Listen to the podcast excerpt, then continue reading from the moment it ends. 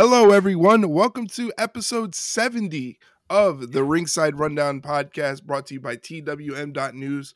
Welcome, everyone. Sit, get comfortable. I know it's been a long time since we've been on the air, but we're back with another glorious episode. My name is Erik Vasquez, and joining me on the line is my podcasting partner in crime. Yes, that rhymes. She is Shay Hickson. Shay, what's going on, my friend? Yeah, what is up? It's been uh I don't know what it is. I think our podcast we're just very unlucky with the sickness i think i think that's the biggest rivalry in wrestling at this point is you and i and uh, illness but it doesn't yeah. seem like it's too bad right now no no no i've i got eh, covid got me All yeah. right, so yeah i after almost what three years of avoiding it like yep. the plague that it is, mm-hmm. uh uh, it finally got me and it took your boy out. it took me yeah. out. I was I've never been that sick in my entire life. That was the worst stretch of five days I could ever imagine. I'm getting better. I'm still not 100%, but I'm getting better. Uh, just let everybody know out there COVID is a real thing. It's yeah. serious. Uh, you know, be be on the lookout if if you're around people that are sick, make sure you mask up because uh you don't if you haven't got COVID yet, you you don't want it. You don't want it. It's not no. fun. No, I can also confirm it is uh, it is not fun. I you know leave it to us to get COVID within what what if a couple months of each other because that's right, right, yeah, you're right. Yeah, because I got it. Eh, I think it was four or five months ago. I don't really remember. I try not to remember those things because those aren't fun things to remember. But uh, yeah, leave it to us, or just to for me to you know be sick four times in the span of a month. But you know we're we're back, we're fine. We're here. We're doing we're, it. We're here. We're here. We're we doing were, the thing. Yeah, we wanted to do an episode uh, a couple days ago, but I just couldn't. I like my congestion was just bad. I couldn't breathe out of my nose. It, I was sounding like snuffleupagus. It was just it was just the it was just the mean thing. I'm glad that I'm not going to be sick. Uh, if you're listening to this episode, it is Monday, so uh, it, technically it is my birthday as you listen to this episode. So I'm glad yeah. I didn't get sick for my birthday. Right, with a, with a day to spare, you were you're yeah. good. So. Yeah, yeah, I got lucky. Yes, absolutely. Well, uh, we have a big show today. We're going to do the usual answering your questions. I feel like we're the only wrestling podcast out there that really uh, has a grasp on what our viewer, our listeners want to hear. Uh, so we do the thing where we answer your questions wherever you send them in, whether it's via social media, you know, pigeon, telegram, wherever we get your questions. Um, we're ready to answer them. And we got a ton of questions, obviously, a lot about Royal Rumble. We got some AEW questions. I'm excited to get into it. It's been a while. Yeah. And we always kind of get worried when these like sicknesses hit us because then we're like, all right, I'm not entirely sure what we're going to be talking about because it's already going to be like late. Because I know you were when we were talking about it um over the weekend, you were upset because you're like, I don't want to miss the whole Rumble thing. I'm like, well, I'm sure something will happen, and obviously we knew the listeners would ask uh, the Rumble questions, and we got quite a few, so they're looking out for us. So we we got plenty of stuff to cover always can count on our loyal listeners to help us out put together. A good show really honestly you guys put together the show. We just kind of voice it and put it together technically wise but like uh, you guys are, are the driving force behind the show so thank you again. Um this this format's been working for weeks now and weeks we get um questions and questions about our thoughts and opinions on certain things so uh yeah thanks to you guys so thank you Yes, thank you. It's and it's always like our favorite. It used to be like our favorite part of the show, and now it's just like the entire show. So yeah, it's the show itself. The, the whole yeah. show is the best. Yeah, because like I said, I feel like everybody, and not that this is a bad thing, but I feel like when you listen to wrestling podcasts, they all kind of usually do the same thing and they recap the episodes and you know give their thoughts and opinions, and they're all great. And you know, I have no qualms with other podcasts. I just yeah. feel like ours needs to stand out a little bit more. And we have such passionate listeners that uh, really care about the sport of professional wrestling and really want to have an avenue where they can voice their opinion and they do it through the show. So it's all good in my uh, in my jurisdiction. I'm enjoying myself doing the podcast and this is episode 70 yeah. 70 episodes already. That's insane. Yeah, it feels insane. like it feels like just yesterday we started the first episode. Yeah it's it's weird. We've we've grown as as a as a duo uh, yeah. podcasting, and I feel like we it didn't take long for us to find our mojo when it came to this show. We kind of no. obviously we talked about the show evolving into more of a questionnaire show, like uh, answering your questions, but it definitely has evolved, and we've evolved with it as co-hosts, and I think we're doing a pretty good job. I'd say so. And honestly, it's not like we really have much of a choice because we've said it how many times. The first time we met each other was recording for the very first show. There was yep. no, okay, here you go. You guys can talk before you like go on the air. It's okay, hi, it's nice to meet you. Let's just do this. So it's like it could have went south fast. It could have just went horribly wrong, but it didn't and i'm glad it didn't because this is always a, a uh, highlight of the weekend for me is getting to do the show and I'm excited to see where we go from this. I know you and I've thrown a couple uh, different ideas around, and I'll talk more about it at the end of the show. But uh, we want to, you know, kind of keep things fresh sometimes because you always don't want the same stuff over and over again. But uh, yeah, yeah. It's, it's always been a fun time. Definitely, definitely. Why don't we get into it? I know we got a couple questions, uh, and uh, uh people want to get our opinions on stuff. So why don't we get right into it? What's our first question? All right, let's start with uh, mom's questions. We're going to spice it up today. So, mom, thank you for your questions. But first off, before we even get into her questions, uh, you and I have a bone to pick with her. And, yes. Oh, oh, it was bad. Um, we have said before, I'm pretty sure on the show, that one of the things that make both of us uh, somewhat squeamish are those kind of injuries where the bones are pointing the way they're not supposed to go or like the limbs are kind of like twisted in ungodly directions. So when dijak's finger got broken um i tried to avoid that picture like the plague because people were freaking about it out about it on my twitter and i did not want to see it so i was trying my hardest to avoid it. So what did my mom do? She sent it to not only me but to erik too um, yes she did I think she might just hate us, I guess. I feel like that's the only explanation I have for it. But um yeah, it did not look uh good. And of course since she sent it, I've seen it like three more times on my timeline. So it's oh, um I'm ugh. thinking about it, just thinking about it. Cause like like ugh. you said, uh, a limb is not supposed to point in that direction. No. Um, I, uh, I can't. yeah, just thinking about it. I'm I'm super squeamish when it comes to that sort of stuff. Yeah. Um, you know i don't do good with horror movies or anything like that so uh shout out because i don't know when it happened i don't know what move it, uh, it, happened i did watch vengeance day uh but i didn't see i couldn't pinpoint when exactly it happened but shout out to dijak for finishing the match and probably it was uh, if if i'm going down the card i gotta say it's probably the best match of the night those two went at it they they tore the house down and to do that with a finger like that oh my god just uh, crazy stuff. So shout out to Dijak for powering through all that because I, I know I like, wouldn't be able to. I feel like it's one of those where I'm not. I don't want to go back and see where it uh, it happened because um I might throw up, and I don't want to do that. So yeah, just avoid that. Um, yeah, eh, but it, it was it was a phenomenal match. Like I said, it's probably the best match of the night. Um, and the whole show was pretty good. Uh, mm-hmm. but I know we got some questions about it. But again, Dijak versus Wes Lee, um, that was a, a really really good match. I'm glad it started off the show because it really kicked the show into high gear.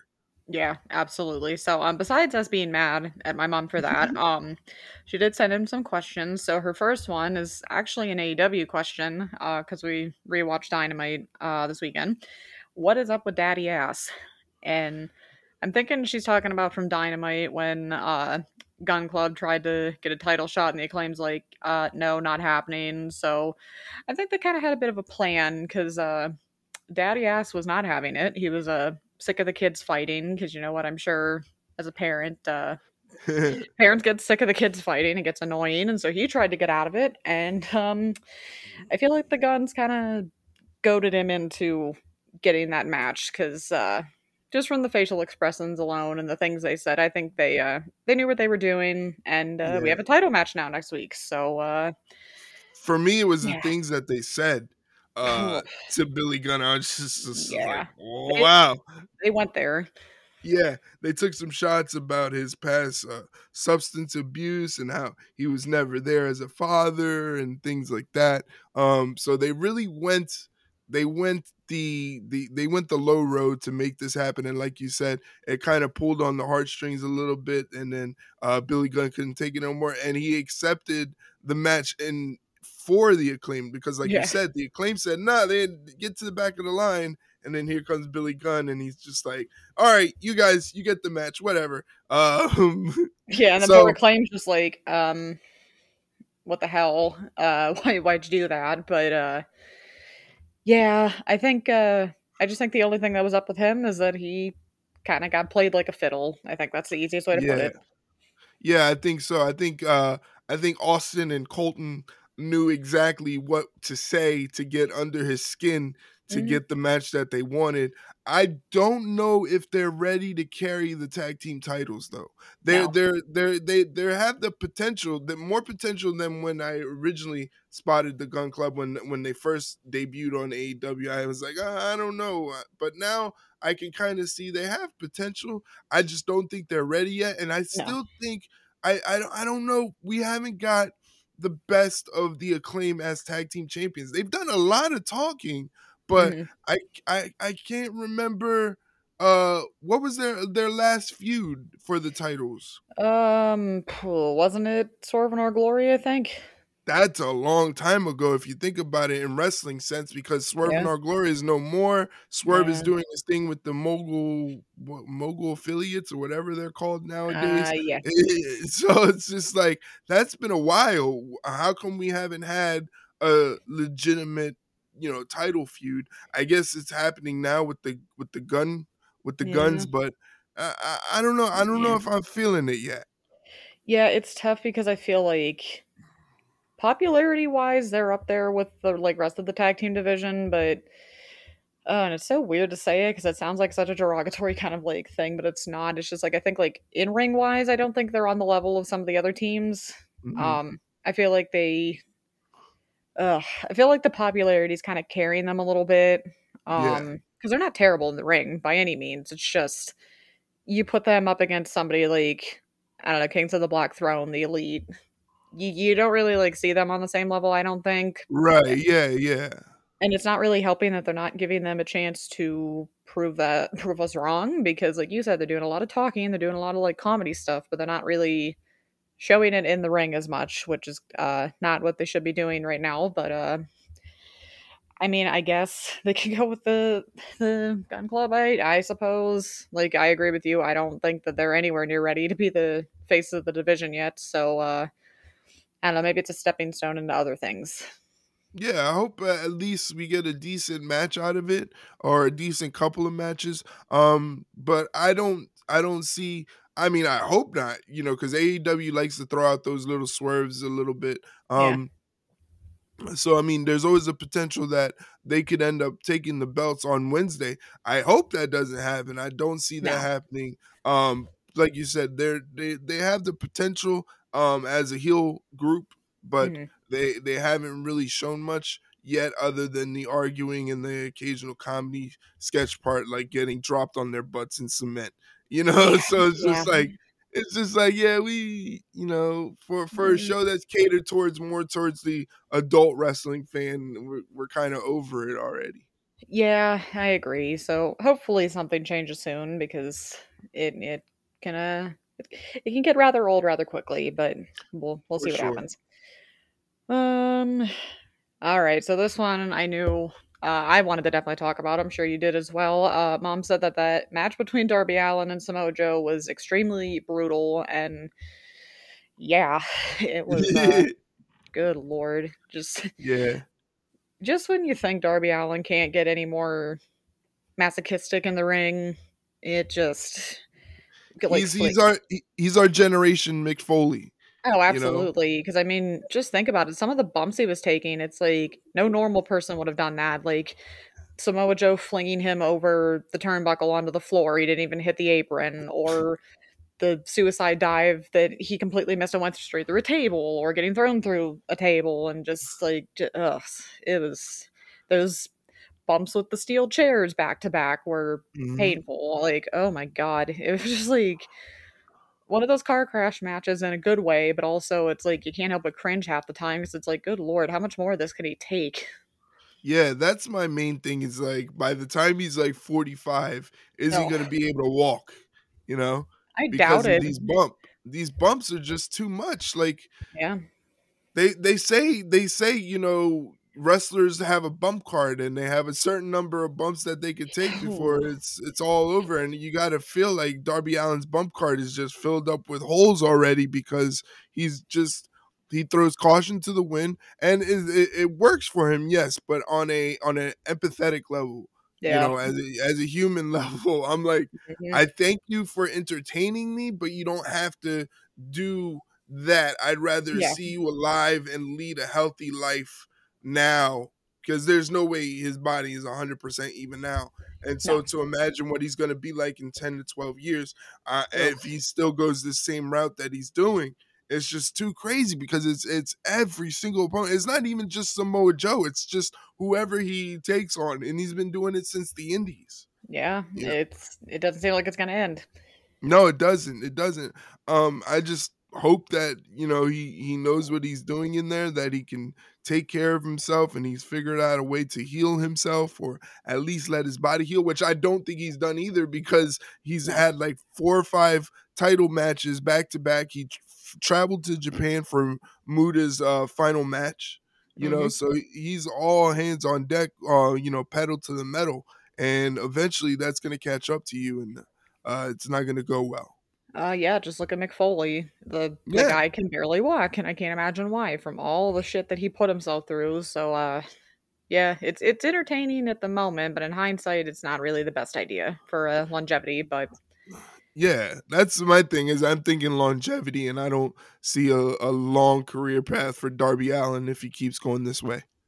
Maybe he doesn't see it as a long career either. Maybe he's just like, you know what, I'll just get my stuff in now and then do something else when I get older. But uh, because because I would like to think that a reasonable person would not be like, yeah, I can keep doing this for like 10, 20 plus years. Everything's going to be fine. I feel like maybe he thinks he's not going to have a long wrestling career. Who knows? But it's, uh, yeah, yikes. It's just oh, fun, but also painful to watch at the same time. And um, Samoa Joe winning, I wasn't surprised because I feel like they've kind of turned the TNT title into more of a I'm not going to say a hot potato title, but I think it's I guess good that it changes hands often, I suppose, because then it just gets like a fresh coat of paint on it, I guess. But uh mm-hmm. I felt kind of bad because I, I, thought it was going to happen longer. Yeah, I, I but I think the king of television idea that Samoa Joe has has some legs to it. Yeah. Um, I think it's it's a really marketable thing. It's a it's it makes sense because he's the ROH TV champion and now he's the TNT champion. Um, so he really is the king of television, you know. And I feel yeah. like that moniker fit him so well. And then he ends up losing to Darby in Seattle. Mm-hmm. Um, you know, so I was kind of like, ah, man, they kind of took that away pretty quickly, and they kind of rectified it this time. But like you said, they kind of been playing hot potato with the title. So it's interesting to see how long Samoa Joe is going to have it. Um, you know, he's we had the, the situation where he after he beat Darby, he was accosted by Wardlow, who yeah. is back in the in the in the fray of things. So we're probably gonna see more Samoa Joe and Wardlow go at it, which is, should be interesting too. Which is funny because that was one of Mom's other uh, comments was that he finally came back. I think it's because he was hurt. I remember reading mm-hmm. correctly. That's why he was gone for a little while. But I'm glad he is back because I feel like he was done a little dirty before he left for a little bit because I thought he could have held on to the title a little longer than he did. But uh maybe this is how he gets it back now. Yeah, I mean, and and anytime Samoa Joe's in the ring, it's going to be good stuff. So I I imagine him and Wardlow can pick up right where they left off, and it'll be good stuff. Yes, I uh, completely agree on that one. All right, so now we so together those two. We'll move over to WWE and a question that I know that we're going to get a couple versions of this, and I know you are going to be excited to talk about this. Do you think Sami Zayn and Roman Reigns should headline WrestleMania this year? Ooh, what a question. Um, yeah. I I love the storyline. Obviously, we talk about it week in week out. How much I love the bloodline and how much I love the storyline. Should it should it headline WrestleMania? It definitely can. Yeah. But it's like I think I think WWE the way they're looking at it is we got to strike while the while the iron's hot. You yeah, know. Yeah. And I mean it's and elimination chambers in Montreal. Mm-hmm. I mean, come on. I mean, it just kind of writes itself. You kind of have to do it uh, at Elimination Chamber just for the simple fact that it's in Montreal and that place are, is going to go ape shit for Sami. Yeah, and, and that's what you want.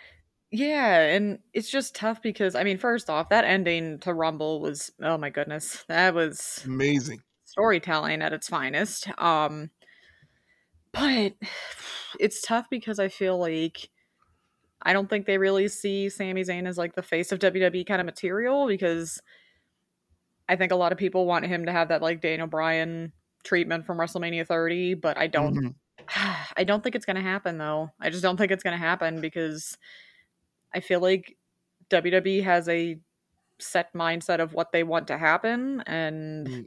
who Roman could potentially lose the title to. I think we have questions about that later, but it kind of like what you said though, it, they know it's popular and they'd be stupid not to to just ignore it and pretend like it's not a thing. They know what they're doing, and like you said, it's almost the story just wrote itself. Like fate had a funny way of all of this happening right before Elimination Chambers in Montreal, so you know that this is going to be just insane.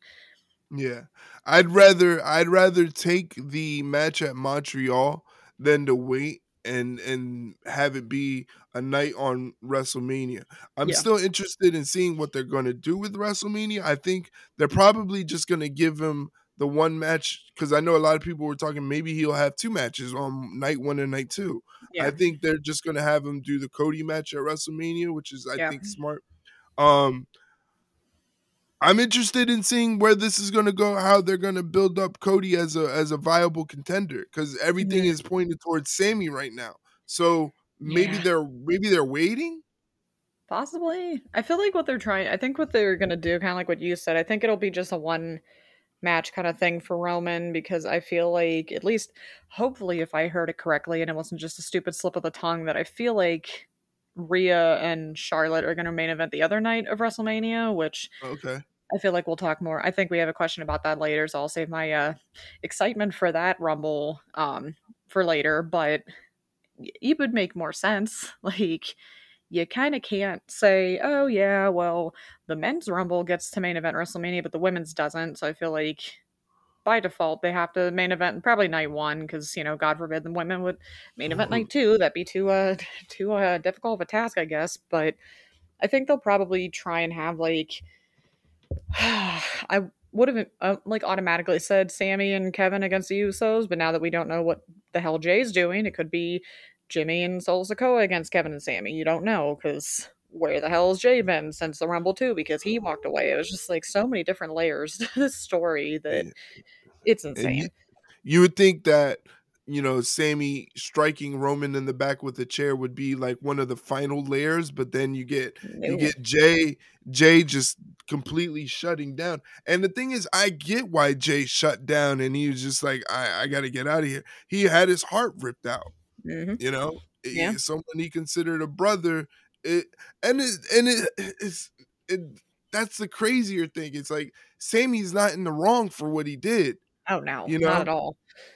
I think he kind of I think he kind of the smart thing was he took care of it before it got too much because he was, you know, once you start getting pie faced, you know, yeah. and your face smushed in, you know, which way are you going to go? Are you going to be a man? Or are you going to take that? Or are you just mm-hmm. going to sit back and let it happen? I think if they would have sat back and let it happen, it would have been a little bit too cliche almost. Oh, yeah. You know, to yeah. have that part of the story where Sami just breaks down and Roman just clear cut is using him and making him out to be a chump. I think it was smart that Sami stopped that right when it was happening and we get this layer. But then uh, the whole thing, I'm thinking, okay, this is the this is the end of of the bloodline. Here we go with the climax, and it's like a roller coaster, and we're going downhill towards the end. But then Jey leaves, and Jey's nowhere to be found. Mm-hmm. You know, so that's another wrinkle. What what's whose side is he on? Whose side yeah. is he on? It's, it's, it's like it reminds me of Bobby Heenan talking about the NWO. Whose side is he on? You yeah. know, that's what I want to know. It was just uh, like I said, it was just done well, shot well because I remember um I think it was even before Sami got pie faced. It was like he he lifted the chair for that split second. You're like, oh my god, is he actually going to hit Roman with it? And then he ended up doing it, but it was just a little hint of, oh my god, is he actually going to do it? And you could feel the crowd like collectively just like holding their breath, like, oh my god, it's actually happening. And then to have him do it pretty much in the similar way of how the Shield broke up. I'm like, oh my god, this is this is just so good. It's just so good. You ugh, we can't talk about it all night, but it was just it was just so good, and they yes. just have all the layers. All the layers is just like instant because, like you said, you could have easily just been like, all right, this is the end of it. Now we're just gonna this is gonna be the beginning of the end, whatever. But now it's like is Jey really like done with the bloodline? Is he is it just a trap that they have this like going the whole time? Like what what's the hell's Jimmy gonna do? What's Solo gonna do? It's like it's just ugh. It's just so good. Yeah, it is. It's it's it's this is good wrestling storytelling. Oh, that's yeah. basically what it is. It's great wrestling mm-hmm. storytelling. It's like eh, that that's what makes me a fan of professional wrestling is this storytelling and getting enthralled in this sort of soap opera act with action. Yes, I I completely agree, and I feel like there's maybe a couple other questions some other listeners asked that we'll get back to it, but for now, who we always I always do love the um how do I want to word it? Kind of shady kind of questions because I feel like we always need the little shady questions here and there. So um who do we think uh, AEW and WWE have both dropped the ball with talent wise when it comes to storylines, etc. Who have they dropped the ball with? Oh, it's uh, mm. like I said, it's it's always those shady kind of questions I I enjoy a little bit because we like we like to get a little, I wouldn't say negative, just uh, we like to spill the tea sometimes on what we yeah. think is is and isn't working. Um, boy, um, I feel like I feel like I can come up with another one right now, but I feel like the most recent one I can remember is I'm not entirely sure why they had Natty winning that match to qualify the for the elimination chamber because you could have easily put any of the other three in there and it would have been like, yeah, that makes sense. Like mm. for God's sake, Shayna's run through people in the Rumble before. Shotzi, I can imagine her trying to dive off the the one pod because she could. I could see I'd like to see Zelina get more time to shine, but it's like, really? We gotta we gotta go with Natty, I guess. Um, sure. um, but whatever. But I think talent storyline wise, I feel like they, at least for WWE, I feel like they kind of dropped the ball with.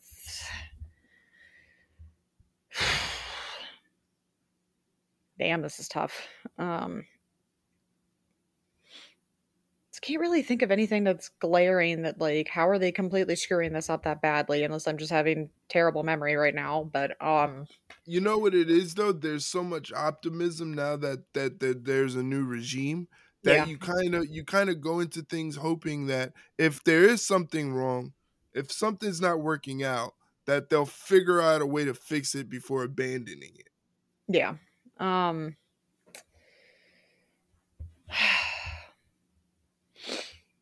I feel like at least again another instance I suppose of just dropping the ball was I think at the Rumble was the Raw Women's Championship match. That match was uh I hate it when did, they do that. You blink it you blink and it was over. I'm like Yeah. That's it.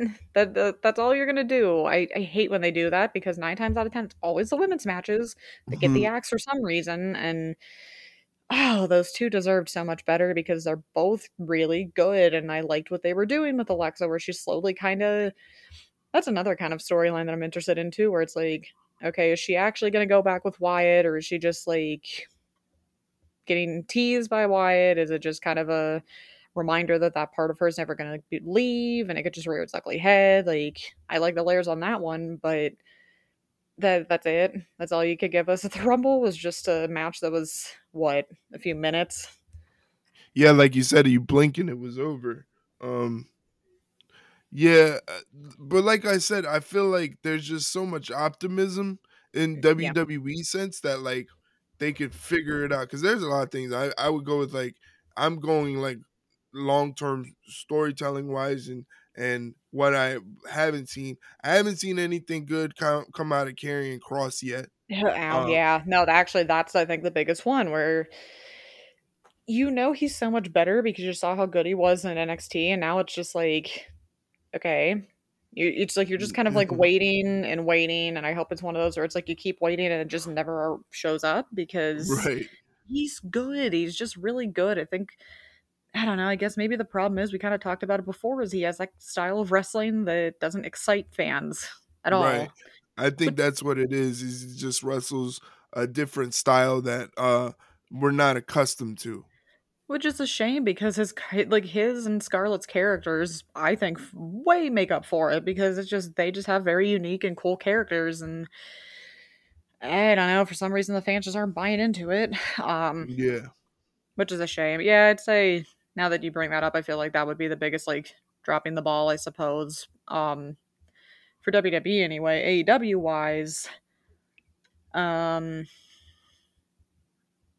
yeah, boy. A lot of people in AEW don't have any clear direction. No. Um, I think that's what's stopping them is that they they don't. There's no clear direction for things that we like, like House of Black or yeah. anything like that. Um, just like where they're going, and it just seems like it seems like every week a new faction pops up. Oh, you know, God, yeah. like, like like a new group pops up, and you're like, okay, now it's time to get invested into this group. Like now we're supposed to get invested in in the firm with Matt Hardy and yeah. Ethan Page and all that stuff, and it's just uh it's just a lot going on. I think whereas like we said with WWE, they're in a different regime, so there's a lot of optimism. I think that AEW is still it's still it's like in its toddler stage, you know? yeah, the terrible twos. Yeah. yeah. Like like it it it does a lot of things right, but it does a lot of things wrong. But mm-hmm. we kind of have to give them a little bit of leeway because they're still kind of young and they have to figure out these things on their own. This is a yeah. company that, this is a company that's completely run off of wrestling minds. Mm-hmm. Whereas mm-hmm. WWE have creative writers that come from Hollywood and soap operas and things like that.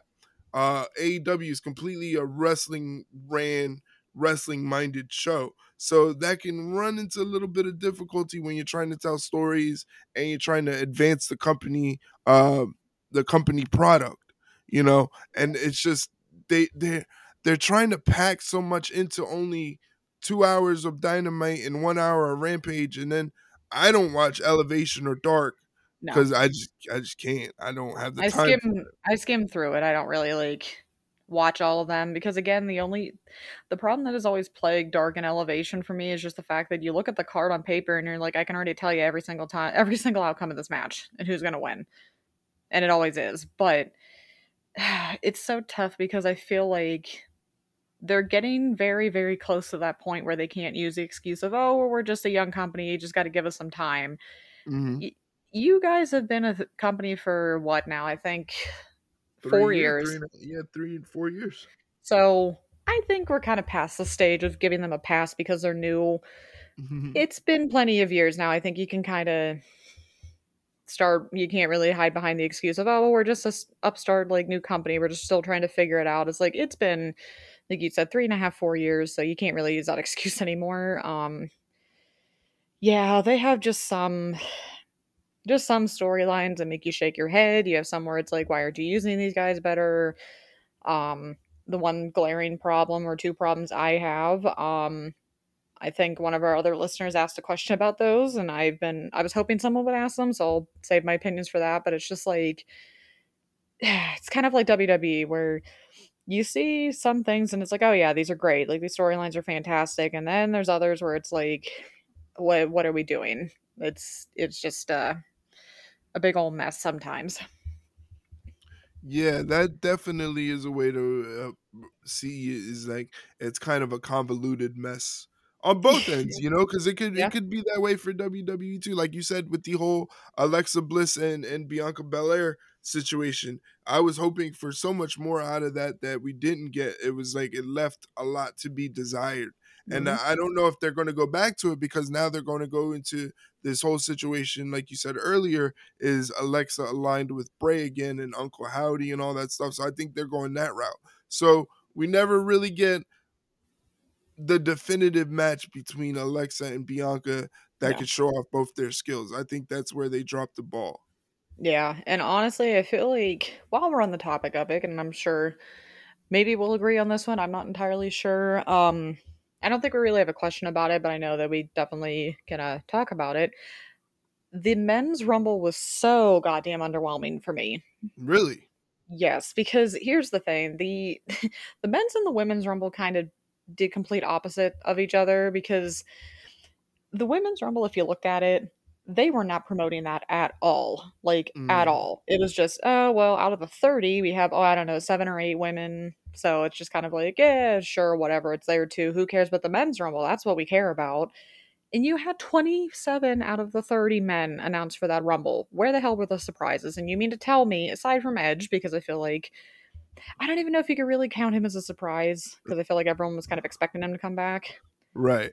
So you mean to tell me out of a match that we've said time and time again is like one of our favorites because of the surprise factor, your surprises were Booker T and Logan Paul.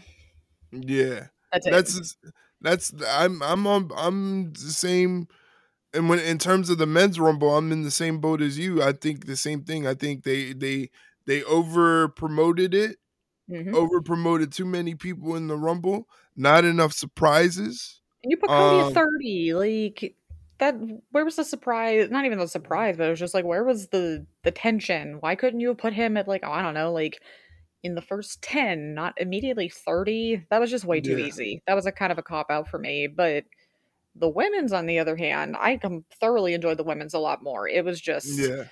Um obviously I don't want to go too into it because I feel like I think Mike might have asked us about like what our favorite parts of the Rumble were, but you had a lot more surprises in there. You had, I mean, you had Michelle McCool coming out of the uh out of the goddamn like crowd to come yeah. in. I thought that was pretty interesting. You had, and I know this is going to be very controversial with some people, but you had Nia Jax coming back, which I don't think anybody expected, like at all. That's um, what the Rumble's about, though. Those surprises. Yeah. That was like a perfect Rumble surprise. Yeah, and it was like it was one of those teetering on was it a good surprise i don't know i just think it was again one of those instances where a majority of the fans predicted x y and z to happen and when x y and z didn't it was a problem because mm. i think mm. a lot of people were expecting naomi to be number 30 and mm. would that have been great yes but i feel like i was I am I a big Nia Jax fan? No, but I feel like I wasn't really mad about it because number one, I was genuinely surprised because again, I don't think anybody was expecting it, and number two, I wasn't really upset because it it wasn't the complete opposite of like Cody being a thirty, where it's like, oh well, of course he's coming in, so yeah, we know he's winning, whatever. I didn't expect Nia Jax to win at number 30 so i'm just like you know what that's fine whatever so at least now you know that there's it was just a genuine surprise factor the men's just didn't have that at all it was just ugh, so underwhelming. And it's like, you guys literally had that blow up in your face, like royally, because you barely even announced anything for the women's rumble, and it was way more entertaining than the men's by far. Yeah, I think so. I'm with you on the fact that the women's was a lot better than the men's. Uh, not to say that I didn't think the men's uh, didn't have its entertainment factor, but we'll get yeah. into that a little bit later. I'm sure, like you said, we have questions about the Rumble, so we'll get into that a little bit later yeah. Um, so I think we got all of mom's questions. Mom, thank you again, and um, thanks a lot for that picture of Dijak's finger. I appreciate it. oh man. God, I hated that. Anyway, before we go on a tangent of that again, um, let's go to Jack's questions. So, Jack, thank you again as always. We always appreciate it. Um, All right. So he would like to know Sami or Cody. His mind says Cody, but his heart says Sami, especially in Montreal with the crazy uh, Canadians fans, the Habs fans. Yeah. Um, I feel like if you mean that could be a very loaded question depending on the context of it. It's like it's almost like do you want Cody to win the title or do you want Sami? It's more or less a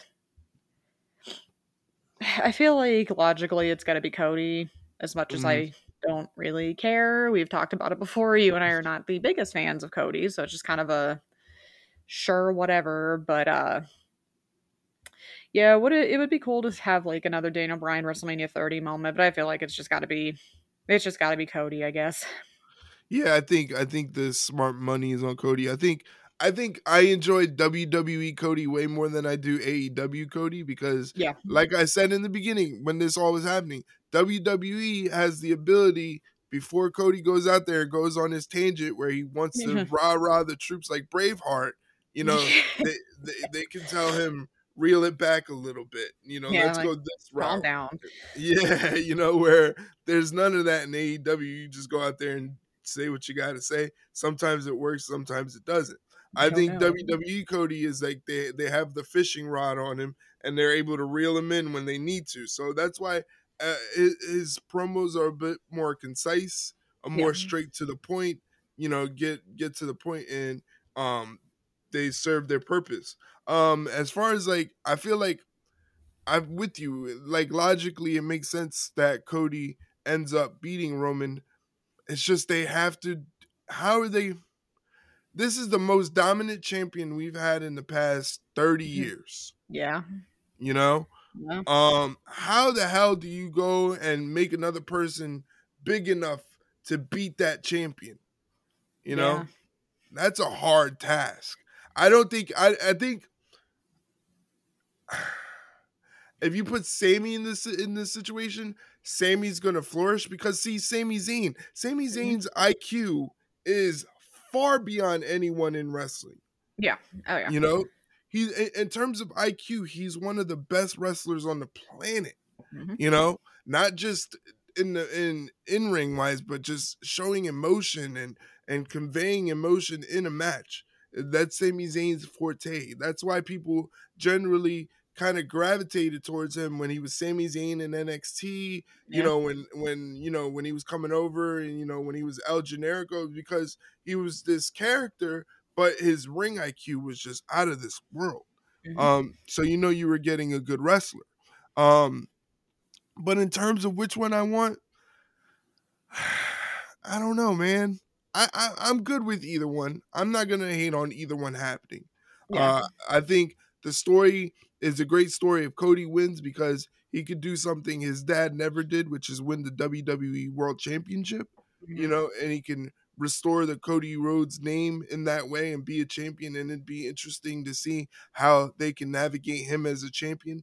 Um, but again, Sami Zayn is like the every everyday everyday hero, you know? Yeah. You know? Yeah, it's oh, it's tough because I feel like at least this is just me if I were the the one with the pencil, but I feel like this is the one with the the most like logical kind of uh, explanation uh to what you were saying about Roman being the most dominant champion for as long as I've been alive. Um I feel like you could definitely point towards all of this shit going on with the bloodline, only one guy can take so much. So I feel like it would be safe to say that if Cody would beat him at WrestleMania, it would be because he wasn't on his his like his game, because mm-hmm. of all the stuff going on with the bloodline, and it's just like one guy can only take so much, no matter how good he is, and I feel like that's what they would do. They would do the well, I mean, you guess you can't really blame the guy because my God, he's had to put up with, I mean, not like for sympathy, but just like a logical explanation of with Sami Zayn and Kevin Owens and the Bloodline and the Usos. No one knows what's going on. It's just would maybe just take him off his game, and uh, he wasn't his best when Cody beats him. Mm-hmm. I think I think Jey is gonna come back and uh, he's gonna if, if I think Jey is gonna be the one to cost Sami the title. I think no. ultimately, I think ultimately, uh, Jey is going to come back, come to his senses, and realize that family is the most important thing.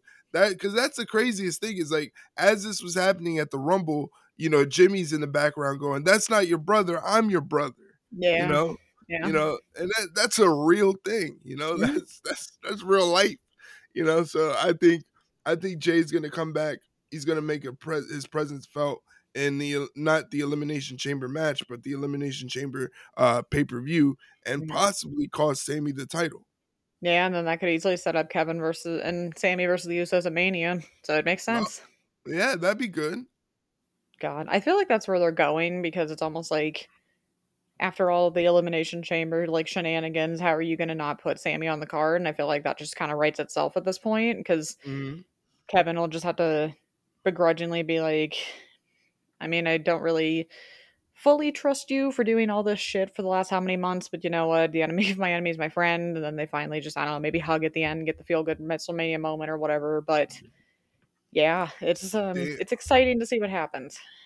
The complete destruction of the bloodline at WrestleMania. Oh god, that would be Wouldn't that be something? Because that could be the that could be the biggest thing going in there. Is is the bloodline going to stay intact by the time WrestleMania is over?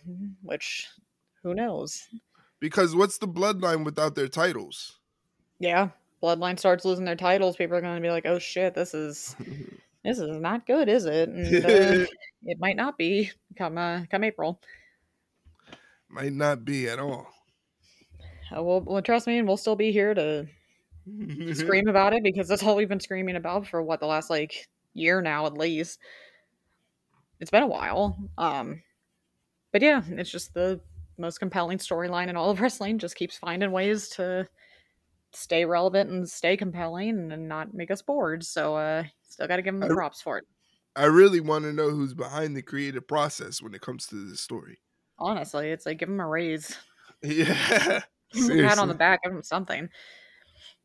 I wouldn't be surprised if it was Triple H, but you, you never so? know. Eh, I think so. I mean, hell, Triple H was the mastermind behind some of the biggest like storylines in NXT, so it really wouldn't put me past him to, or put it past me to do for him to do all of this. So, uh, yeah.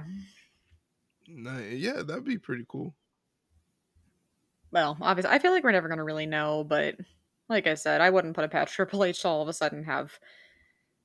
I don't know. It's tough though because he the storyline was still kind of going on even when he wasn't in charge. So mm-hmm. maybe he added some spice to it. Who knows? Yeah, I'm pretty sure like Heyman had a lot of input. Oh yeah, I would think. Um, I feel like it would have to be Heyman and Triple H because I'm not sure who else it could be. Mm. I don't really see Pritchard doing it. I don't know. Yeah, who knows? Either way, whoever it is deserves a pat on the back because it has been, mm. without a doubt, the best storyline in wrestling. Like I said, for over what year or so now. So, uh, yeah, it's uh, we like it. We like it a lot. Two thumbs up. Four thumbs up, honestly. um. All right. So this is the one that uh, I feel like this is my screaming match. Um, Rhea's gonna beat Charlotte this time, right? Because Rhea would be a godsend for the SmackDown Women's Division. First off, that is absolutely true because I don't know what the hell they're doing with the SmackDown Women's Division right now. It is kind of. I don't know what's happening. I really don't. It's just kind of. I guess stagnant would be the word. You know who I. Because the thing is, if she wins the the SmackDown Women's Championship, that means does all of Judgment Day move over to SmackDown? And in that, that case, in that in that case, in that case, poor Rey Mysterio, who just wanted to go over to yeah. SmackDown to get away from his evil son, he just wants and now, quiet. Yeah, that's generally what he wants. He just wants a piece of quiet. He can't get it over the holidays. He can't do anything with NASCAR. You know, he can't do anything without without his shitty little son doing shitty things. Oh, I it's just well, first off, what I have picked Charlotte for Rhea, no. I don't I wouldn't have because I feel like we've kind of seen hints and like more hints to Rhea and Bianca as of late and so it's like, oh, that would have been a really fun matchup because we've seen their matches before and they have some pretty decent chemistry, but as much as I'm like, oh, we went with Charlotte, okay, I guess it it makes sense though because that's another example of long-term storytelling because Rhea can get the revenge she had um or that she wants against Charlotte for what happened to her at WrestleMania if I remember correctly 35 36 mm. yeah. Yeah when either way when Charlotte beat her for the NXT title which as we have said ad nauseum and plenty of other people have said that should have never happened that was one of their biggest blunders of uh, the women's division in quite some time but yeah, I, I would have definitely just had her go against Bianca, but you know what? That match was probably one of my favorite matches on that card at WrestleMania, so I'm not gonna complain that it's Charlotte and Rhea, as long as Rhea wins. Yeah, I think I think in terms of storytelling, they that's what they're gonna do is have Rhea get her win back from WrestleMania 36 um, when she lost to Charlotte before. And the thing is, in that match, she kind of got outclassed. Oh yeah, you know. I oh, think I think that's part of the story here is that like this is a different Rhea Ripley. She's she was good back then. She was definitely yeah. good to carry the NXT division back then, but she's on a whole different level now.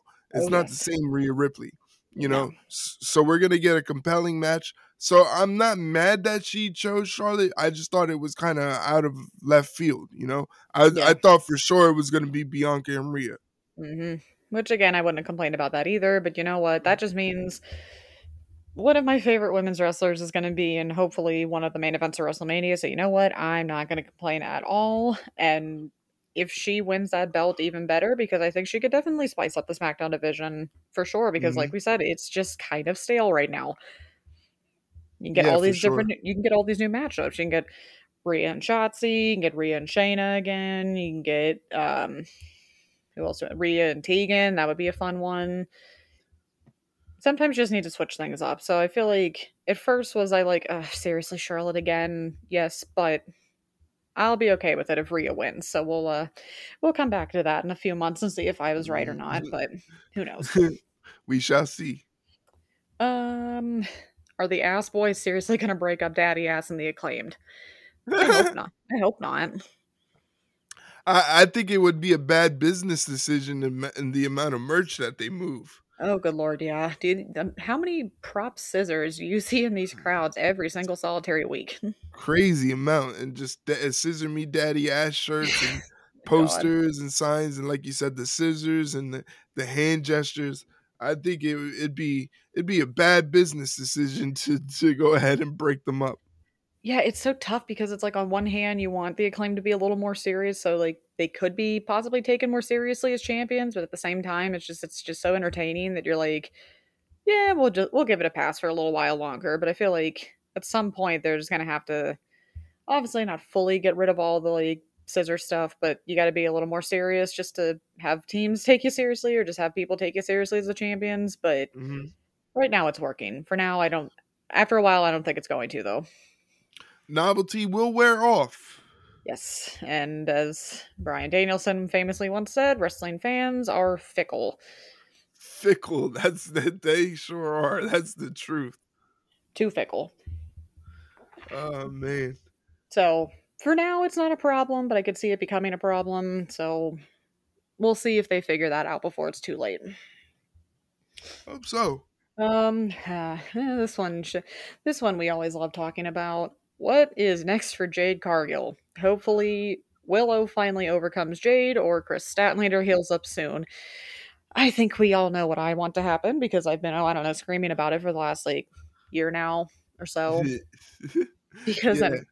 I'll say it once again, and if I had a dollar for every time I've had to say it on the show about this, who else is left? Literally. Like, nothing. I mean, she needs a storyline.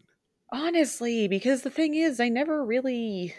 I mean, you can correct me if I'm wrong. They never really said why Red just wanted to break away from the baddies. It was just all of a sudden she was starting to get pissy one day, and then it was just week after week she was just being obstinate and like going against the baddies. And then it was just like, oh, okay, well, I'm just gonna leave now. It's like, oh, okay, um, you you gonna tell us why, or are you just gonna what what's going on and i mean i guess they have they kind of maybe built another storyline out of it that had nothing to do with Jade because I feel like Red kind of has some beef with Kiera Hogan because she's like, if it wasn't for you, I would have won the title, which is true.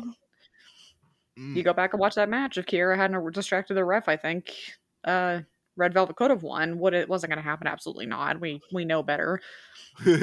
But there's a gripe between those two. But then again, it's like, what do you do with Jade? Because, okay, she's reached 50 wins.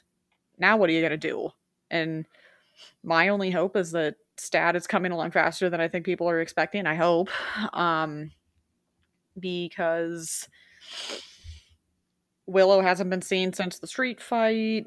Um, Ruby's involved with Britt and Jamie right now, which I mean that one I'm very interested in. Um, I don't think we have a question about it, but I'm definitely interested to see where that storyline's going to go. But w- what else is who's left?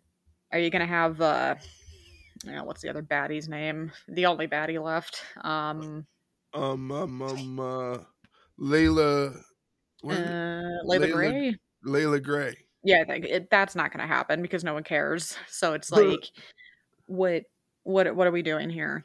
It's my just my thing is she she needs a story. She needs to yeah. she needs to be seen as a little bit vulnerable. You know? Yeah. yeah. And it was it was a little funny because I kind of yeah, they said it on commentary and I'm not entirely sure I believed it where they were like, "Oh, well, Red Velvet has pushed Jade farther than any other opponent she's ever had." And I'm like, "We sure about that?" Cuz it didn't seem like it because it just seemed like every other goddamn Jade Cargill match lately. I was bored. Yeah, pretty much. At least if you have like Stack coming back, I don't. It's so tough because I can just see them easily falling. I could easily see them falling under the trap of, oh, well, they can't have her win right after she came back, so we have to like have her lose in like some stupid way so she can get a rematch. But it's Statlander. I think you could easily have her just come back and beat Jade for the title. I feel like at this point, that's what the fans are wanting. Every time yeah. I see on Twitter, I was, it was, I think that like, I don't remember that one tweet that I think AEW's Twitter had where it's like, oh, well, who can stop Nyla, or yeah, Nyla Rose, uh, Jade Cargill? Because mm-hmm. I feel like that's what they ask after every goddamn match she has. How many people you look under it is Kris Statlander, Kris Statlander, Stat needs to come back, Stat this, Stat. It's like, come on, just give us what we've been wanting for a very long time as long as she's on like the proper rehab track because again no one really knows. She hasn't said anything. She's just been mm. very quiet about it so i just want her to come back and beat jade and just get this over with because number one i want stat to hold some gold because that was one of my christmas wish lists this year but also the Jade just needs to get out, get away from the title because it's just it's not doing anything and it hasn't done anything for a very long time. Yeah, it's not doing anything for her. Like I said, it's just it. There's no there's no storyline. There's no nothing intriguing about anything that she's doing. She's not looking no. vulnerable as a champion. There's no kink in her armor, so people can't be like, "Oh, why don't you exploit that?" Nothing. Nothing. No. Nothing. Like at yeah. least if you had Stat coming back, you could easily run the storyline of Stat wants a match and Jade's like, "Yeah, no, you're not on my level," but in reality, it's she's insecure because she knows Stat can beat her. That storyline mm-hmm. can write itself right there. But until that happens, what the hell are we gonna do? Because I'm I'm bored. I've been bored for a very long time. I don't blame you. I don't blame you at all. It's a mess. Um. And Jack's last question is um, Are we as devastated as he is about Jungle Hook no longer being a team? It was lightning in a bottle, and something was interesting for Hook. I guess Christian might be healthy soonish for Jungle Boy for that feud to start up again. So they're getting rid of, getting rid of getting rid of Jungle Hook already? Yeah, because I think on I remember if it was Rampage or Dynamite, they interviewed Jungle Boy, and he's like, "Oh yeah, it was fun teaming with him, but I kind of have done the whole tag team thing and I just want to win gold on my own pretty much. So that pretty much means it was over. Ah. And it's a shame because I feel like that's kind of all Hook's been doing lately is just teaming with people. And he could be doing a lot more. I'm not entirely sure what they're doing with him right now. I'm kind of confused, but uh, yeah. I mean, it sucks because I mean, they were a good team, but everyone thought Dan or Hookhausen was a good team and they didn't last either. So, man, something about teaming with Hook doesn't have any longevity to it. Apparently not. And yeah, I don't uh I don't know. I I'm more worried about Hook than I would be about Jungle Boy because again, you, like uh, Jack said, Christian might be coming back soon, so that feud's gonna reignite again. But then it's like, all right, well, what do you what do you do with Hook? Hook's just kind of been there for a little bit and isn't really doing anything substantial. So what's what's going on? Yeah, I don't know. That's another one. I I mean, I'm always going to be a fan of Hook and what he does. Yeah. I think that he, they they need to invest a, a story into him as well.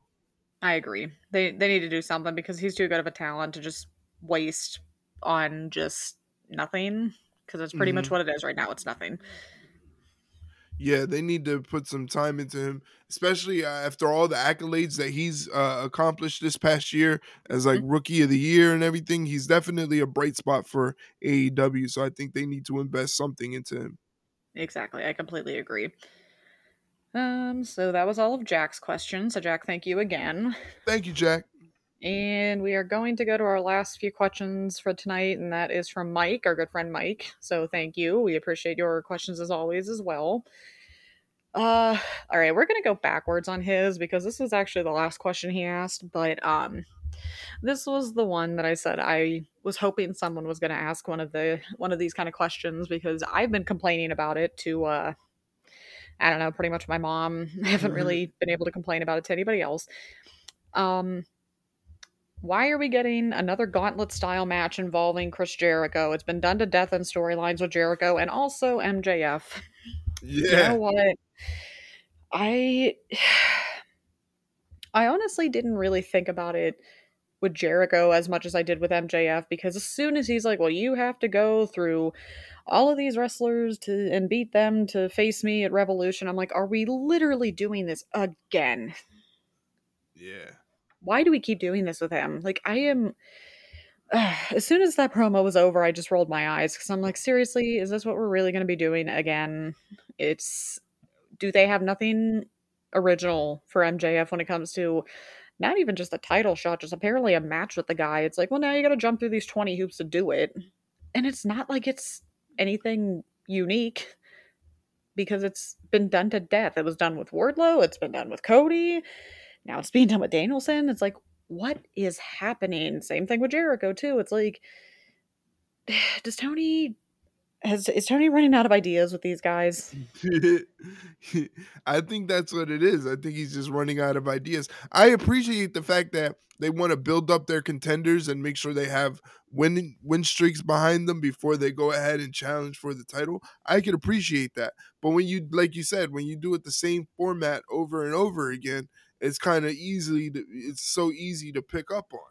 You know? Yeah. Uh, Cuz like this has been done to death it's been it started with Jericho and then like you said it went to Cody, Wardlow, and now Danielson. It's just like this format of you got to beat five guys in order to get to me is is kind of been overdone. I just wish they would be less like subtle about it.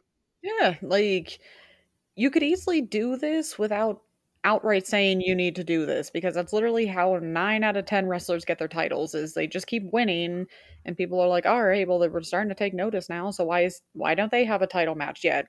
Literally they did the proper way with Jamie Hayter, so it's like that's the frustrating thing where it's like you see what they did with Jamie and it's like you couldn't have done that with the men? Like what's Yeah. happening? Ugh. I'm so glad he asked that because that really was annoying me this week it's just like I am just so sick of the gauntlets and the oh the labors of MJF or the labors of Jericho, the labels labors of Danielson. Like it is just I'm I'm tired of it. They need to come up with something new. Yeah, I agree. Um before I go completely off on a tangent with that again, um which match did we enjoy more? Uh Bait versus Axiom or Danielson versus Thatcher?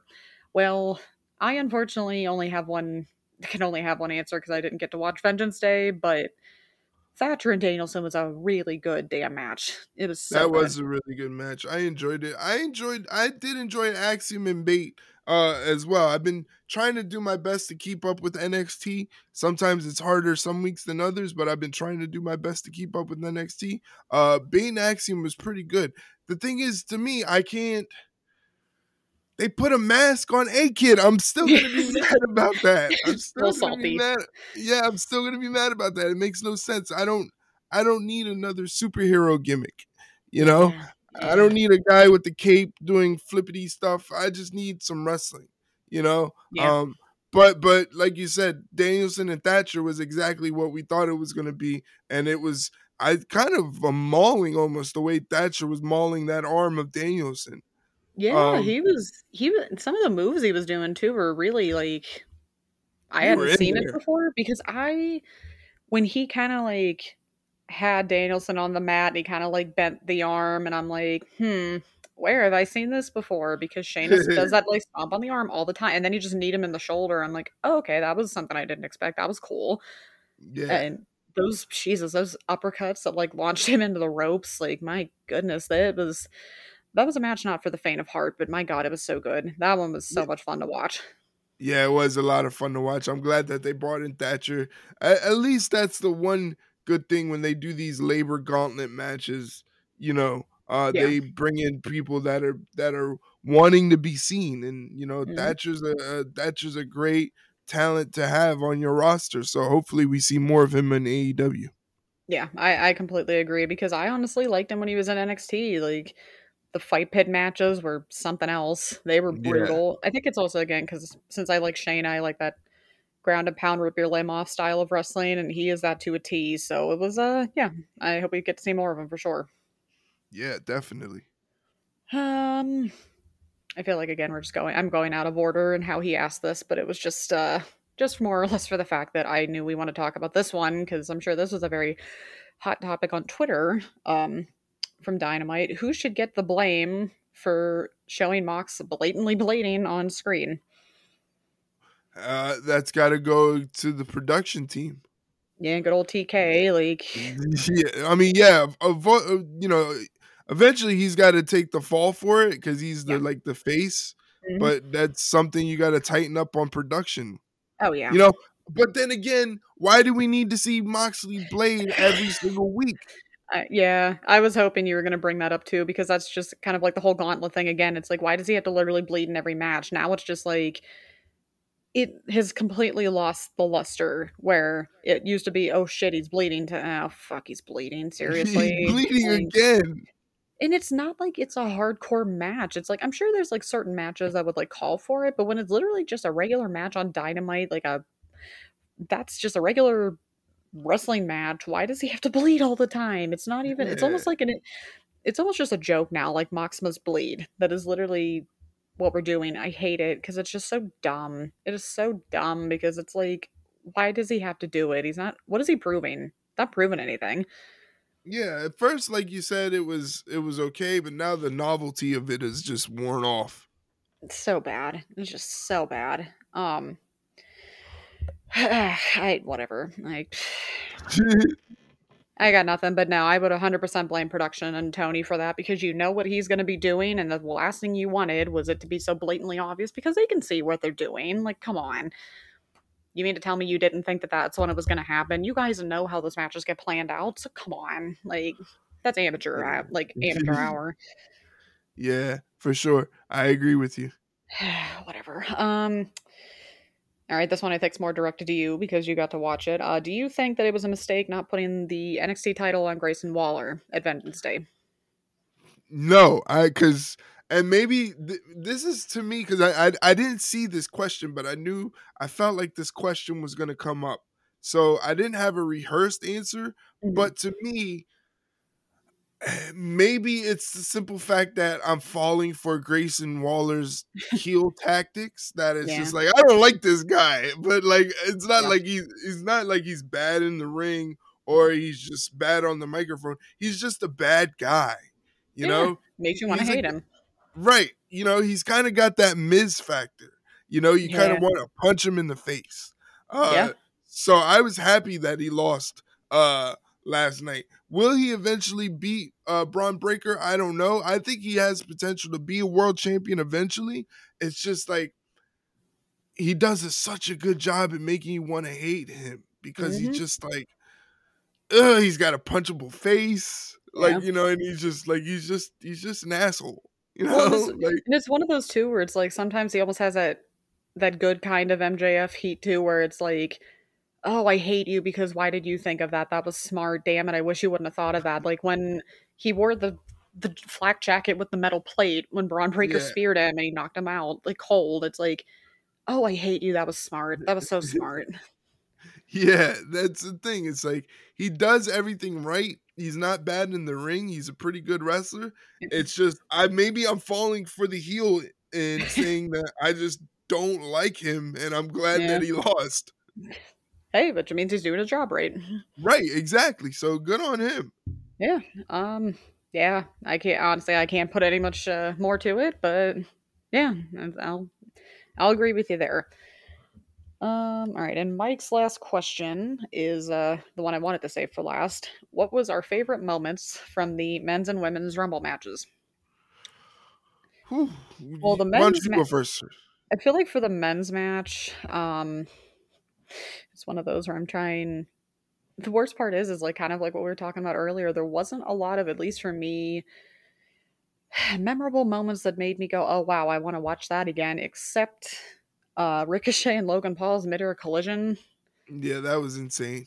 That was crazy. It was just like, oh wow, they actually did that and actually pulled that off, and no one died, so that's great. Um, it, it, that picture is gonna live forever in infamy of just two bodies flying over the air while there's like ten other dudes fighting yeah. beneath them. You know, oh, that's yeah. just like it looked like something out of the Avengers. Oh yeah, oh yeah. It was it was so cool. As much as I hate Logan Paul, it was cool. You got to give him credit. Um, yeah, yeah. But other than that, though, like I said, it was just the men's rumble was just too predictable. I think it was just again a mix of like everybody expected Cody to win it, and then the way they put the entrance in just didn't really leave any room for surprises again for knowing literally all the three. So it was just kind of like, okay, here we go. He's gonna be number 30, and then he was, and it's just like, okay, whatever. Um the women's on the other hand, it was uh had a lot more moments that I at least enjoy. I like the um, Beth Phoenix coming back and spearing Rhea when all that chaos mm-hmm. broke out outside the ring. Or that was the men's rumble, but um the fact that Rhea went the whole distance after taking a spear mm-hmm. from Beth Phoenix. Um, the all out brawl between Becky and Damage Control, that was wild. That was a wild time. Um, but that ending, that ending was. I love those moments in wrestling, and even before we get to that part, uh, Asuka bringing Kana back, that was insane. That was yeah. insane. Because my poor mom, she had like no idea um, what Kana, like the Kana persona was. But when mm-hmm. she came out in that mask, I got super excited because I was kind of, I was hurriedly trying to explain to her, like, no, this is like, she'll kill somebody if she's Kana. Like, you, you, she's like, is she to be Kana? I'm like, oh, I'll tell you if she is or not. And so she had the mask on, and I'm like, oh shit. Is she actually going to do this? And then she took the mask off, and I'm like, oh, that's Kana. That is Kana. Someone's going to die. Someone is going to die in this match and a lot of people did. Um, yeah. A lot of people did. Um, and then to add on top of that, just that ending. I love those moments in wrestling where you kind of like get those mini heart attacks. Like you're on the edge of your seat. You're just like so mm-hmm. enveloped in it that you can't help but like halfway jump out of your seat or just like freak out at the slightest thing. Like when Rhea almost got eliminated at that end, I'm like, oh my god, I literally had almost had a heart attack just watching that. It was just the the anticipation and the near like the near falls or there's the near moment of her getting eliminated where it's like, oh my god, are they actually going to eliminate her? It was just that moment of just making you feel things and just the drama. I think that's the easiest way to put it. Just the drama of that ending between Liv and Asuka and Rhea was just I I loved it. It was great. Yeah. Um, for me, uh, the men's rumble, I have to say, the emergence of Gunther and oh, his yes. performance. Mm-hmm. Uh, definitely an MVP performance coming in at number one, lasting the entire way through, all the way to the final two. Uh, yeah. was pretty cool. I think. I think like it's so cool for me because like Gunther came into WWE with a lot of like fanfare, but only if you knew him as Walter yeah. and knew what he could do.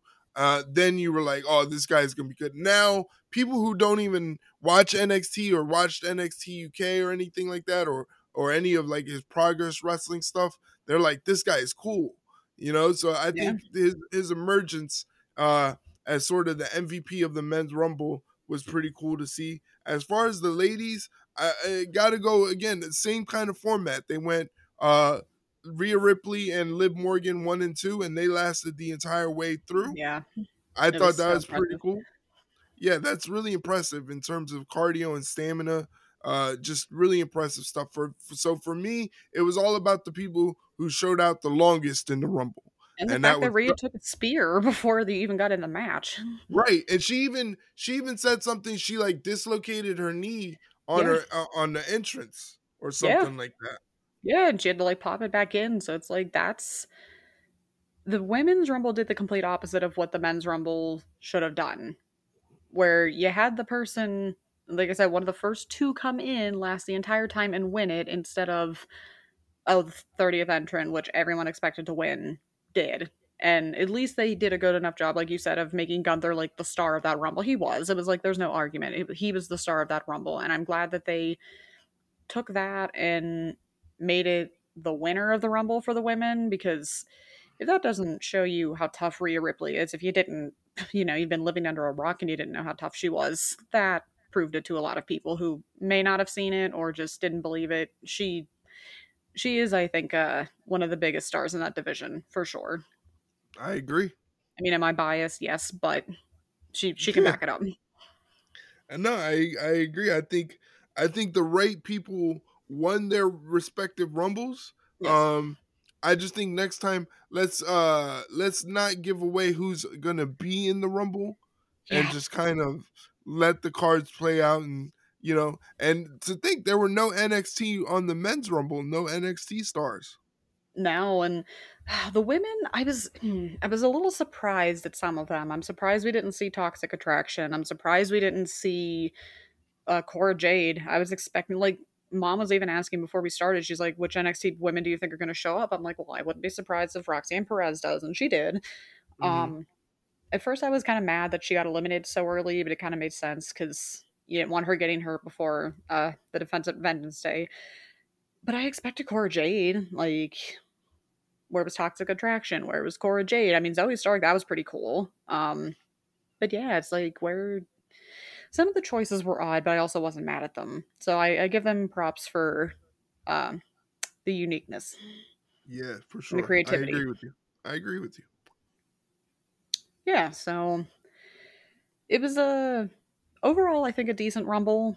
Um, honestly, I feel like aside from maybe the Bianca Alexa match. I think overall most of the other matches were pretty decent or at least are good. Mm-hmm. I for one didn't mind the pitch black match. I know it was kind of a you love it or hate it kind of thing. I loved it just because they were willing to do something different. Um mm-hmm. I didn't expect the neon. I didn't expect the what neon green confetti. Um Yeah, that was weird. Yeah, I didn't expect Cow- or like Uncle Howdy to dive onto LA Knight at the end, even though he completely missed him by like five miles. But we'll let it go. But um, Wyatt's new mask was insane, but fucking creepy as hell. Which is that's just just Wyatt for you. Um, very interested to see what they're gonna do with him next because um, again, some people may have already lost the interest in Wyatt. I haven't. Um, I don't know about you, but I'm excited to see what they do with him next because they could do a lot of things. And with as creative as he is, uh, it can go balls to the wall rather quickly. Yeah, I agree. Um, I'm interested in seeing where his mind goes from here. Uh, if they're ever going to include uh, Uncle Howdy in terms of like give him more of an identity, I guess you could say. Yeah. Um, just to see who he is and what part he plays. Um, I do want to see more Bray Wyatt in action, though. I feel like yeah. these long layoffs where he's not in the ring um, and he's not in action, that's probably why people can kind of fall off, you know? Yeah. Um, but me, on the other hand, I, I like those in depth stories. I like those creepy, sort of out there sort of deals that they're doing with Bray Wyatt. So I'm not hating on it. I liked it. I like the pitch black match. I like the aesthetic of it. Yeah. Kind of looked like one of those old Batman movies, you know, like yeah. with the neon everywhere, and it was kind of working for me. Um, but again, it's like, what do, what did you expect going into a pitch black match? Never seen before, don't know what it's about. So I think they I think they did well enough that they made it seem like it was a competent thing, and uh, we're probably gonna because of it, we're probably gonna see more sponsored matches. I hope not, but um, match is great. The sponsored matches, yeah, maybe maybe not so much, but um, I did like though how they subverted a lot of people's expectations when it came to Uncle Howdy because we even said when this whole thing was starting oh well that might be just like the demon in his head or one of the demons in his head like threatening to take over and they're like nope he's actually a real person or is he a real person? It's like we don't know. So i liked that and i think that's just like why you and i like these kind of things so much where it's like you can kind of expect the unexpected and get those little like nuggets of just oh i remember when they said that so that's why this makes sense. Kind of like with the whole house of black thing too like oh that promo they had on rampage was it was so good about the yeah. whole assumptions like the poison of society or whatever and he Malakai pretty much called out a lot of the fans and uh, my mom included, where she's they he was like everybody's assumption was that he was joining the House of Black, but he doesn't want to be in the house and we don't want him in a house and it's we just wanted to prove that deep down everyone's just terrible essentially and it's like uh, god that stuff's so good i just hope they do something with it um i hope they will but we just love the house of black stuff so i just wanted to get that in there too because i mm-hmm. always just enjoy Malakai's promos because again we've said it time and time again i feel like him and wyatt are two of the most creative minds in wrestling today Man, wouldn't that be cool if they could just lock up one time? That's we even we even said it because I think uh was it last week or the week before? I think it was Jeff asked like who our dream matches would be, and we said Malakai and Bray Wyatt because not even just the promos between those two because they put so much thought and effort into those promos and just their personas and the auras around each other. It's just oh my god, that would be. Oh, I would empty my bank account to see that match in person. For sure. Maybe someday, who knows. Um so I thought we were almost done, but then I think Jeff came in at the last minute and I don't know if this is actually a question for the show, but we're just to, you know, answer it on air anyway because why not? Um he was rewatching the men's rumble and he said is it just me or did they seem to order the entrance mostly based on feuds? And the example he had was that Omos came out and then Strowman came out immediately after.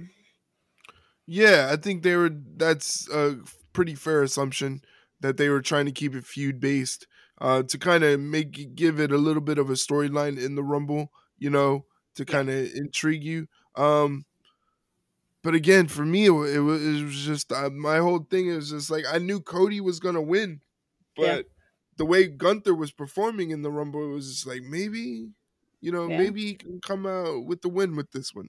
So I think that kind of overshadowed everything, and that's why it maybe took him another watch to kind of pick that up. That there was feuds involved in this little rumble thing that they were putting together. And I think again, it kind of was didn't help that we knew the entrance for the most part. Like once we got to what like twenty five to thirty, we're like, okay, or no, it was even like twenty seven to thirty. We're like okay, well, now, well, now we know who the next three are going to be because we already know who's in the match and who isn't. So it's like mm. that is when it it takes the rumble fun out of it for me is when you can't really tell or you can tell what's going to happen because again when you overhype something and you list pretty much the entire field how are you going to have surprises?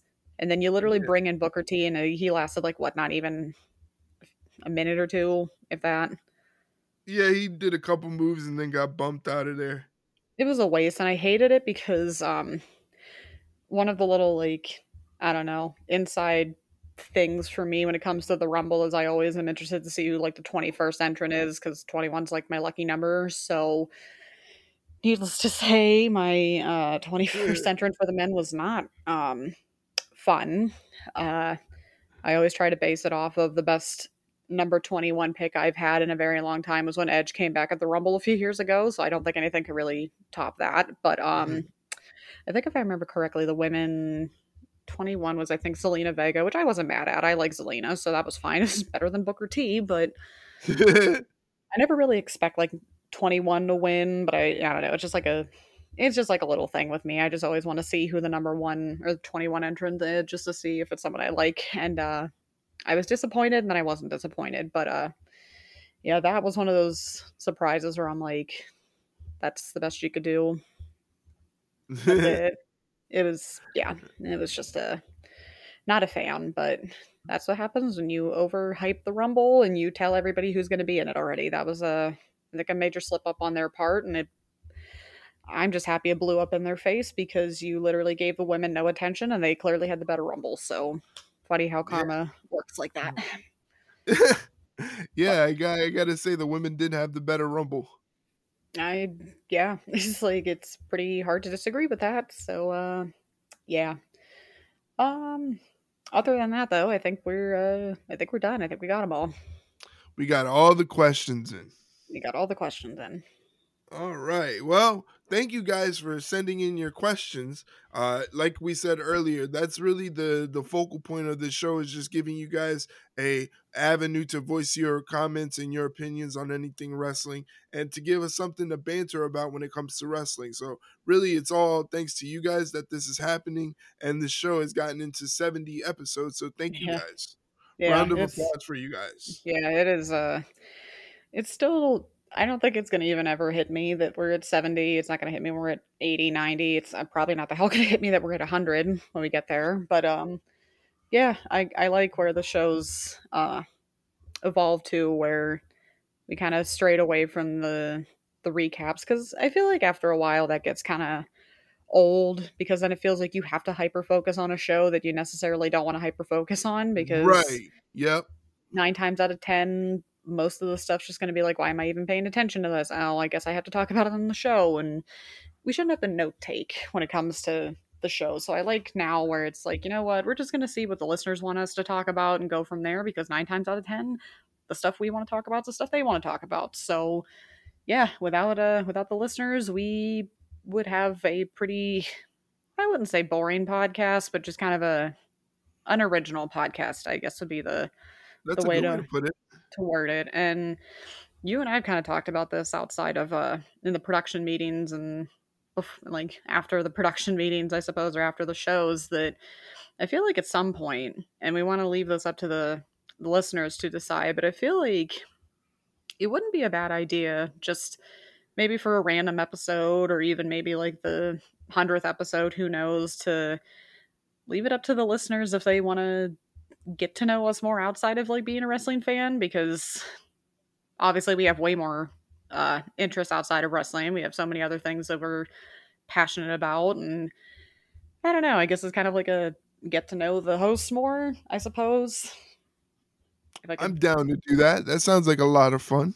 And it could be really anything. It could be like I don't know what our favorite movies are, what are again, what are our hobbies and interests outside of wrestling, video games, music, stuff like that. All the, I don't know, just to get the listeners to know us a little more besides just who we like as wrestlers. Because I feel like anybody who listens to this knows that we love the House of Black, and they know that like you love Riho and like Danielson, that I love Shane and Dakota. So it's like, what are who are we outside of the, like the wrestling fan? I suppose so.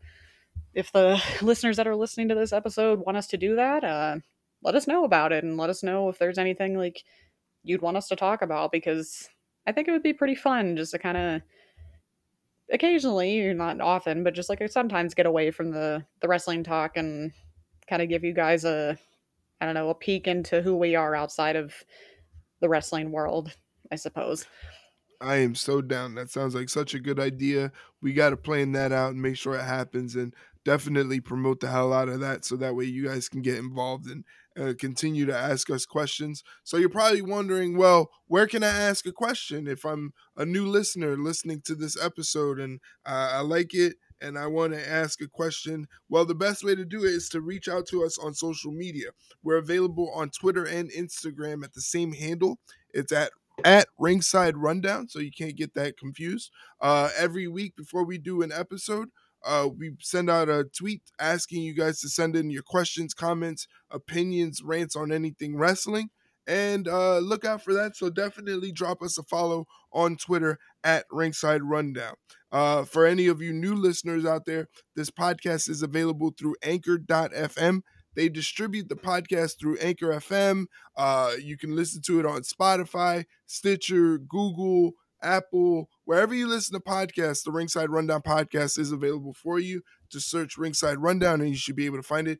If you cannot find it, don't worry. Just hit us up on social media at Ringside Rundown, and one of us will deliver a link to the podcast, maybe on your platform of choice, but it comes on a silver platter. One of us will give you a link to the episode. We're still waiting. Nobody has asked for that silver platter link, but it's well, there. Mom tried to steal the silver platter, and we had to say no. Yeah. But um, that's probably why she got us. She got us with the finger because we wouldn't let her steal the platter. yeah, that was her long term storytelling right there. But uh, yeah. it's still here. It's still waiting. So we'll see. We'll see if someone will, will take us up on that offer. Yeah, definitely. If you want to talk to us individually about anything, it doesn't have to be about wrestling. It could be about sports, music, movies, whatever. You can reach me on Twitter at Wrestling Chron. That's Wrestling C H R O N. Shay, where can they get in touch with you? You can find me on Twitter at Shailene Hickson 21. All right. So definitely check her out on Twitter if you have any questions for her. Drop us a follow. We definitely enjoy having you guys around. Uh, again, thank you guys for being a part of this podcast and helping us put together these episodes. Hopefully, you guys enjoy it. Hopefully, you spread it amongst your friends. And uh, yeah, so we shall see you next time. I think I think I'm when we'll have to talk about this afterwards, but I think being that the the Super Bowl's on Sunday, we might want to record on Saturday. Ew, I forgot that's a thing, which I don't know about you. I do not care at you, all. You don't care? You're not even to root against the Eagles? I mean, it's tough because it's like you don't want Kansas City to win either because they've been doing nothing but winning. So it's like, uh, I guess at least it wasn't Cincinnati, I suppose, as a Steelers fan. But I don't know. I don't think I could sit through another Eagles parade.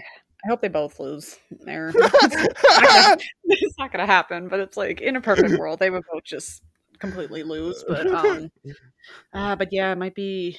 Now I'm trying to think. Oh, I just realized it might not work because I'll be in uh I'll be in Ohio next weekend. I'll be at Toy Ohio. We get to see Dan. Oh, nice! That's yeah. gonna be sick. Yeah, we finally get to see Danhausen, and I think uh Ethan Page is gonna be up there too. So we get to see like everybody. So if you if you want to see that, guys, follow my Twitter. Just saying, because I'll probably have some pictures. So uh, just saying. Drop, so drop the Twitter again. What's the Twitter? Shailene Hickson twenty one.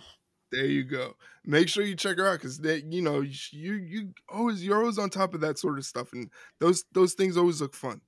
Oh, it's gonna be it's gonna be a blast. My bank account's gonna probably hate it because I hopefully will find some things to add to my collection. But uh, other than that, I'm just happy that we get to see Danhausen. I feel like my mom's.